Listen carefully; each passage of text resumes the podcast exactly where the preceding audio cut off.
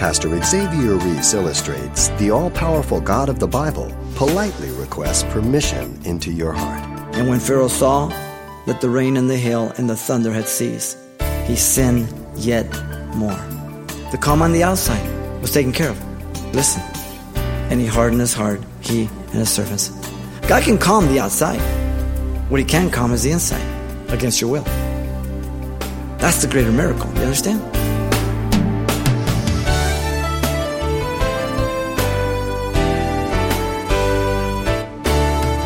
Welcome to Simple Truths, the daily half-hour study of God's Word with Xavier Reese, Senior Pastor of Calvary Chapel of Pasadena, California. Continuing our Simple Truths study series of the Old Testament book of Exodus, Pastor Xavier uses the 9th chapter and the continuing plagues upon Egypt to illustrate the never-ending grace of God. And whether it's the hard heart of Pharaoh of ancient Egypt or your heart today, accepting God's long-suffering mercy and love is a choice that God continues to leave up to us. Let's listen. 4 plagues have been poured out by God on Egypt up to this point. The Nile was turned into blood. There were the frogs, the lice, and the flies. At the 4th, the flies, God separated the Hebrews from the Egyptians in chapter 8, verse 23, greater evidence that it wasn't just happenstance or just natural phenomena. God was the one directing these plagues in judgment. And yet the heart of Pharaoh continues to fight against God, adding to his own herd. Pharaoh's hard not to crack. 4 have been given. It's not enough. The 5th one is the plague of disease in verse 1 through 7. The 6th one is the plague of boils, 8 through 12. And the 7th one, which is the plague of hail, 13 through 35. So you have the 5th, the 6th, and the 7th. Notice that the commission of Moses to go to Pharaoh once more is given to us here in verse 1 through 4. And in verse 1, the command of Moses to deliver the message to Pharaoh directly from God. He's God's representative. The authority has not changed. The Lord Yahweh is sending Moses. And the purpose is clear. God wanted them to serve him, not Pharaoh under bondage. And so he's come to deliver them. Now, notice in verse 2 the warning about disobedience by Pharaoh comes. For if you refuse to let them go. This is the 4th ultimatum, promising retaliation by Yahweh. In verse 3, the consequences was the plague of disease. The source again is Yahweh, the hand of the Lord on the cattle, the field, the horses, the donkeys, in verse 3 there. The method would be a very severe pestilence. And the word pestilence here means a plague of murrain, death on the cattle. The Hebrew livestock, notice in verse 4, would be exempt from the plague now, again like other times. God always distinguishes between those that are his, those that are not. So nothing shall die, it says in verse 4 there, of all that belongs to the children of Israel.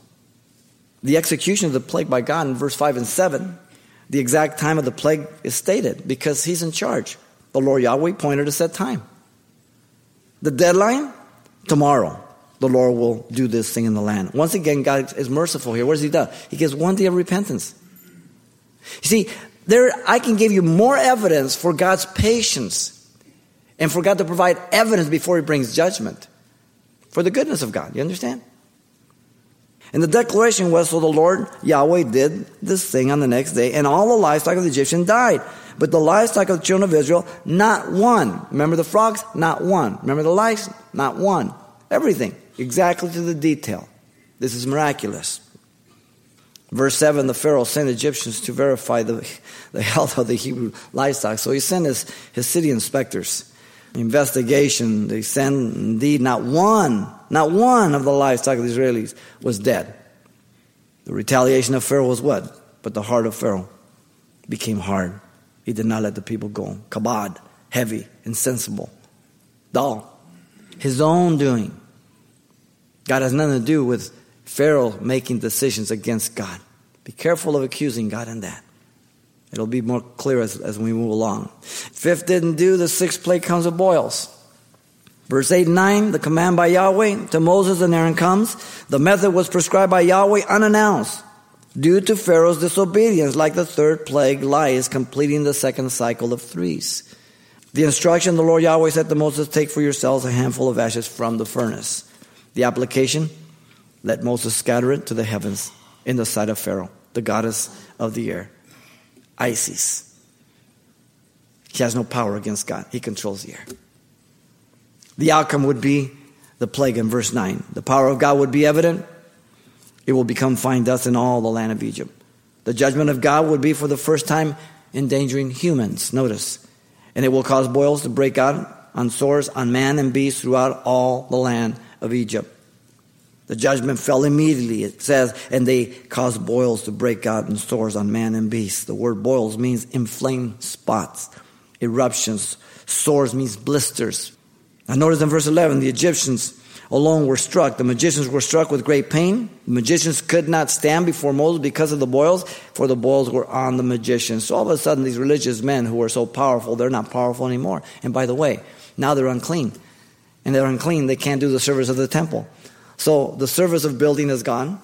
The Nile has been struck. You got all kinds of stuff with the frogs. You got lies. You got everything else. I mean, one by one, Egypt is coming to a screeching halt. You understand? The boils were all over the Egyptians, verse 11 says. Yahweh allowed the first three to affect Egyptian and Hebrews. Yahweh set apart the land Goshen on the fourth plague in chapter 8, verse 22, and then Yahweh gave the reason, in order that you may know that I am the Lord Yahweh in the midst of the land. It is I who's doing this. It's not natural phenomena. Your gods aren't rebelling. This is me. And so the rebellious heart of Pharaoh was respected by God. Keep that in mind. Verse 12. The Lord Yahweh strengthened Pharaoh in his decision to not yield. Listen to the words. But, sharp contrast, but the Lord Yahweh hardened the heart of Pharaoh. This is the first time, the only time, the first time that we see it here, that God hardens the heart of Pharaoh. He makes it firm. All along to this point, the hardening of heart has been Pharaoh's doing by his own will. Now he says, I respect your choice, and I strengthen you in that position. God will not force you to obey. God will not force you to believe. God will not force you to go to heaven. In fact, he will respect your choice, which is a very dangerous thing. The result was the same defiance as always.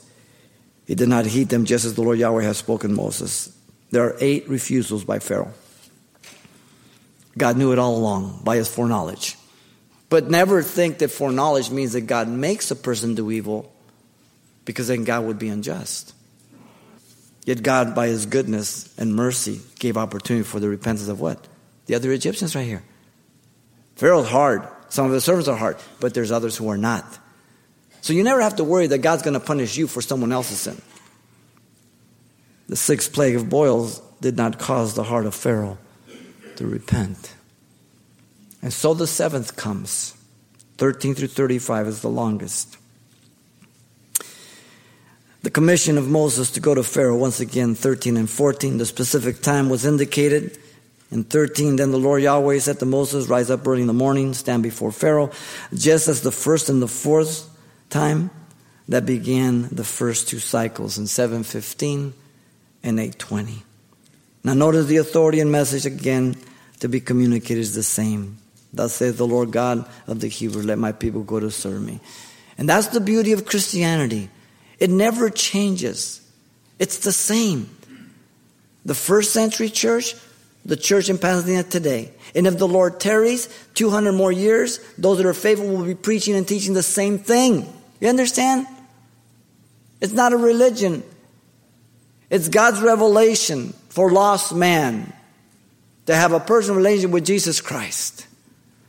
The purpose of the message in verse 14 was to communicate that the Lord was going to pour out his remaining plagues. A line has been crossed. The plagues would intensify the severity of the judgment being full force. For at this time I will send all my plagues. The plagues were due to Pharaoh's hard heart and his people. For your heart, your servant's heart, your people. And the purpose is clear. His gods were powerless, that you may know that there is none like me in all the earth. From this point on, Pharaoh would experience 8 weeks of hell till the Exodus in April.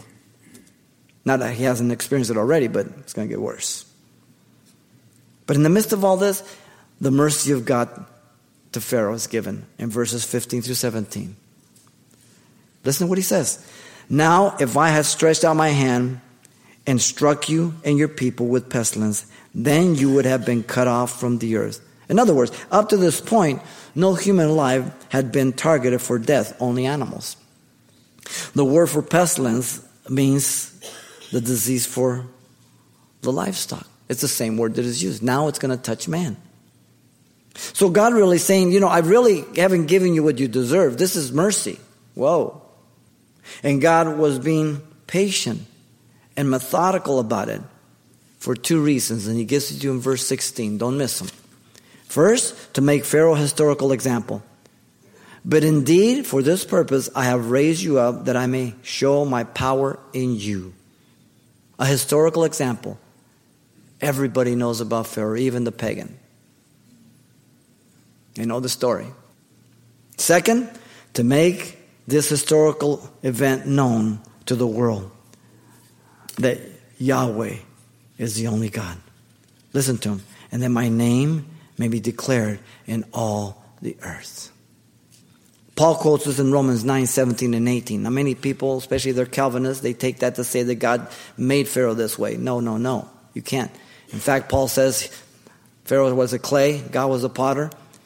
And some people say, well, why is God judging me if he's made me this way? I'm doing it, and you're attributing your sin to God. No! Sovereignty never means that he makes you evil. Sovereignty and foreknowledge just says if you're going to be evil. And he chooses you an example to warn others. But he doesn't make you evil. If he makes you evil, make you do bad things, then how can he judge you for it? He wouldn't be a good God. He couldn't be a benevolent God. He'd be a terrible God. He's merciful, sovereign, foreknowing. Look at 17. The present condition of Pharaoh's heart, despite the evidence and patience of Yahweh, is stated. Pharaoh was proud. As yet you exalt yourself against my people. Pharaoh was rebellious in that you will not let them go. Wow. The warning of God to Pharaoh and his people are in 18 through 21. In 18, God warned Pharaoh of the coming hail. The time is stated, behold, tomorrow, about this time I will cause very heavy hail and rain come down. The intensity is described such as has not been in Egypt since the founding until now. The delta had about 10 inches average, if they're lucky. But the upper Egypt, maybe 1 inch. Most of the time, none. So this is not natural phenomena. Lightning, it doesn't happen there. Look at 19. God warned the Egyptians to shelter their animals. Out of all this, here's mercy again. The provision was for protection. Therefore, send now and gather your livestock and all that you have in the field. The reason being, human life would now be targeted for the first time. For the hail shall come down on every man, every animal, which is found in the field and is not brought into the home. And they shall die, he says. In 20, you have those who believe. This is always the way it is. He who feared the word of the Lord, Yahweh, among the servants of Pharaoh, made his servant and his livestock flee to the houses. They lived. They believed God's revelation, God's word. Well, I can't believe, you know, a God of love and all that. Well, then get a helmet. Because there's hail coming. The ones who did not believe in verse 21. But he who did not regard the word of the Lord Yahweh left his servants and his livestock in the field. And what happened? They died. You going to blame God? Plenty of warning, isn't there? And whenever somebody perishes, whether you know it or not, there's been plenty of warning. Plenty of opportunity. No one goes to hell and is surprised when they end up there. Think about it. In 22, Yahweh gave Moses the command. The symbolic gesture indicates divine authority. The Lord Yahweh said to Moses, stretch out your hand towards the heavens, that there may be hail on all the land of Egypt. Moses now is the instrument, not Aaron, in this third cycle. The outcome was an all-encompassing effect on man, beast, and on every herb of the field throughout the land of Egypt. And so in 23, Yahweh brought the hail plague. The instrument again is human. Moses stretched out his rod towards heaven. The detailed description was given. So there was hail and fire mingle with the hail. Any of you ever see this? That's not normal. The severe intensity was also given. So very heavy that there was none like it in the land of Egypt since it became a nation. The extent of the hail was devastation. 25 and 26. First on the Egyptians, And the hail struck throughout the whole land of Egypt, all that was in the field, both of beasts. And the hail struck every herb of the field and broke every tree of the field. Notice the all is limited to the field, because the locust, in effect, will affect all the land in chapter 10, verse 15. So there's no contradiction if you look, examine the context and see what's going on here. Very important. Now on the Hebrews in 26, only in the land of Goshen, where the children of Israel were, there was no, what? Hail. Just like before. And so, in 27, the confession of Pharaoh is given to us. Pharaoh sent and called Moses and Aaron and said to them, I have sinned this time. Again, he is measuring his sin by the consequences on him, right? That's how people usually do. You know, they're out there messing around, hey, and they're busting that, oh, yeah, I got away with it, oh, yeah, I'm cool, this and that. And, he says, and then when they really get it, they go, I'm over my head. I bit off more I can chew. But see, it's not till they're over the head or they got a mouthful of gravel and they say, but they still don't mean that they did bad. It's just that they're not in control any longer. The expression, I have sinned this time, means that he did not think he sinned before. Pharaoh was being false again. Notice, the Lord Yahweh is righteous, and my people and I are wicked. But he's done this before in chapter 8:8 and 8:25 through 28. We see this evidence all around us all the time. People promise, I'll never do that again. I'm going to straighten up. Or I'm going to walk with God. Or I'm never going to do that again. I'm not going to yell at you. I'm not going to hit you. I'm not going to this and that. He asked for intercession. Entreat the Lord Yahweh that there may be no more mighty thundering and hail, for it is enough. And he concedes to their release. I will let you go, and you shall stay no longer. The response of Moses was assurance that the plagues would cease. Is Moses being taken in? No, watch. The time is stipulated in 29. So Moses said to him, as soon as I have gone out of the city, I'll spread my hands to the Lord Yahweh. The thunder will cease. There will be no more hail. And the purpose is crucial. Listen, that you may know that the earth is the Lord Yahweh's. Give that to Gore. The earth belongs to the Lord. He'll take care of it. Notice the warning by Moses reveals he was not taken in by Pharaoh's lie. Look at 30. But as for you, you and your servants, I know that you will not yet fear the Lord Yahweh God. How did Moses know? Because God told him. There's no other way Moses could know, right? Now, being the factor, there's been case after case, and there's a good potential that I won't believe you. But for me to know certainly you're not going to believe this next time, it's only that God would tell me. It's the only way I can assure it. Notice the condition of the land of Egypt is described in 31 and 32. In 31, the partial destruction is given. Now the flax and the barley were struck, for the barley was in the head of the flax was in bud.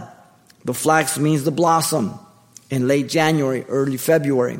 Barley is the ear in March, used for food for horses, manufacturing of beer, and bread for the poor.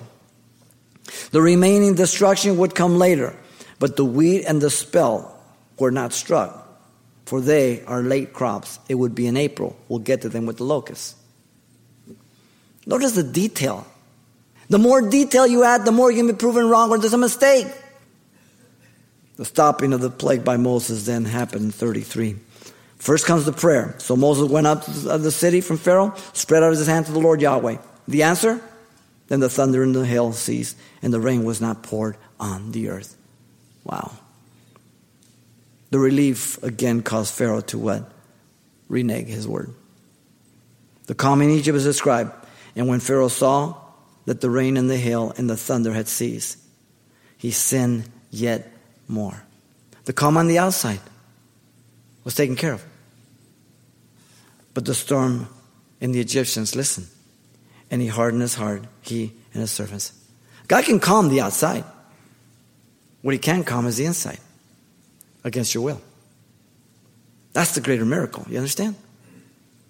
For God to calm the wind, for God to do a miracle, it's no big deal. But for him to calm the evilness of your heart, he needs your permission, your repentance. Pretty heavy, isn't it? The word hard is kabod, heavy, dull, insensible by his own doing. the futile rebellion. So the heart of Pharaoh was hard. Neither would he let the children of Israel go, as the Lord Yahweh has spoken. Now the word chazag means to grow strong, firm, rigid, again by his own will. Pretty heavy. One of the attributes of God is mercy, less than we deserve. Later on we get to Moses in Exodus 34:6 says, the Lord God is merciful, gracious, long-suffering, abounding in goodness and truth, keeping mercy to thousands, forgiving iniquity and transgressions of sin, and by no means clearing the guilty, visiting the iniquity of the fathers upon the children, the third, the fourth generation. What does that mean? That means if you as a parent are still in your sin, you're living for yourself, you're living apart from God, your children are going to be worse sinners than you. And if they don't repent, their children will be worse than them. And it keeps going down. But there has to be a break in sin. My brother, myself, my sister, we broke that sin in our generation. We became Christians. It's talking about you breaking the chain. God's not going to hold you responsible for the sins of your father. You have a choice to be like your father, a sinner, or a godly young man or young lady. And vice versa. Ezekiel 18:33. Very, very simple, very clear. And our mercy always deals with pity and compassion to the less fortunate, to those who are downtrodden. And he is very compassionate towards the sinner, because the sinner cannot help himself. But God is willing to help him if he will acknowledge his sinfulness. And there's only hope in him. You understand? It is a choice, ladies and gentlemen. God provides enough evidence that he gives plenty of time for opportunity for repentance. We've already mentioned Noah, 120 years. God knew no one would repent. He could have just picked them up, took them to heaven, destroyed the whole world, and dropped them back down. But there's plenty of evidence God is patient, right? 120 years. We know that he warned Israel over and over again through Isaiah, Jeremiah, and many of the prophets about going into Babylon. They didn't believe him. They went into Babylon. God has warned the world about his second coming and judgment, but people scoff at it. They're indifferent. Today, because of all the terrorism and everything else, people don't want to make any judgments like that straight ahead. You know, we have to be careful. We shouldn't just speak and say things without being able to back them up. But you be careful that you're not intimidated by those to speak the gospel. Peter says in 2 Peter 3 through 7 says, knowing this first, that scoffers will come in the last days, walking according to their own lusts, and saying, where is the promise of his coming? So people reject the Noah flood, even in Peter's day. They rejected the day. They reject the second coming and God coming in judgment. You understand? Revelation 9:20 and 21. Listen, but the rest of mankind who were not killed by these plagues, as you know, 7 trumpets, 7 seals, there's plagues, did not repent of the works of their hands, and they should not worship demons and idols of gold, silver, brass, and stone and wood, which can neither see nor hear nor walk. And they did not repent of their murders, of their sorceries, of their sexual immorality, or their thefts. Ladies and gentlemen, there's going to be so much evidence during the Great Tribulation. This is the response of the majority of the heart of man. You understand? The 7th plague of hail did not cause the heart of Pharaoh to repent. The problem is not hard evidence. The problem is hard hearts. And so here you have the next 3 plagues of judgment. Brings us to 7 out of the 10. The 5th plague of disease. The 6th plague, boils. The 7th plague, but he's still not willing. How about you? Pastor Xavier Reese, closing with a fitting challenge not to reject, but accept the saving grace of God by inviting in Jesus Christ, who stands knocking at the door of your heart. Now, just before we close, let me mention that copies of today's study titled Pharaoh's Heart of Stone are available on CD for just $4. And this will also include everything Pastor Xavier shared the last time we were together as well. So once again, the title to ask for is simply Pharaoh's Heart of Stone, or just mention today's date. You can request your copy by writing Simple Truths, 2200 East Colorado Boulevard, Pasadena, California, 91107. Or to make your request by phone, call 800-926-1485. Again, that's 800-926-1485. Or the address once again is Simple Truths, 2200 East Colorado Boulevard, Pasadena, California, 91107. And thanks for mentioning the call letters of this station when you get in touch. This helps us track the effectiveness of this ministry in your area. And then join us for more Simple Truths next time with Pastor Xavier Reese.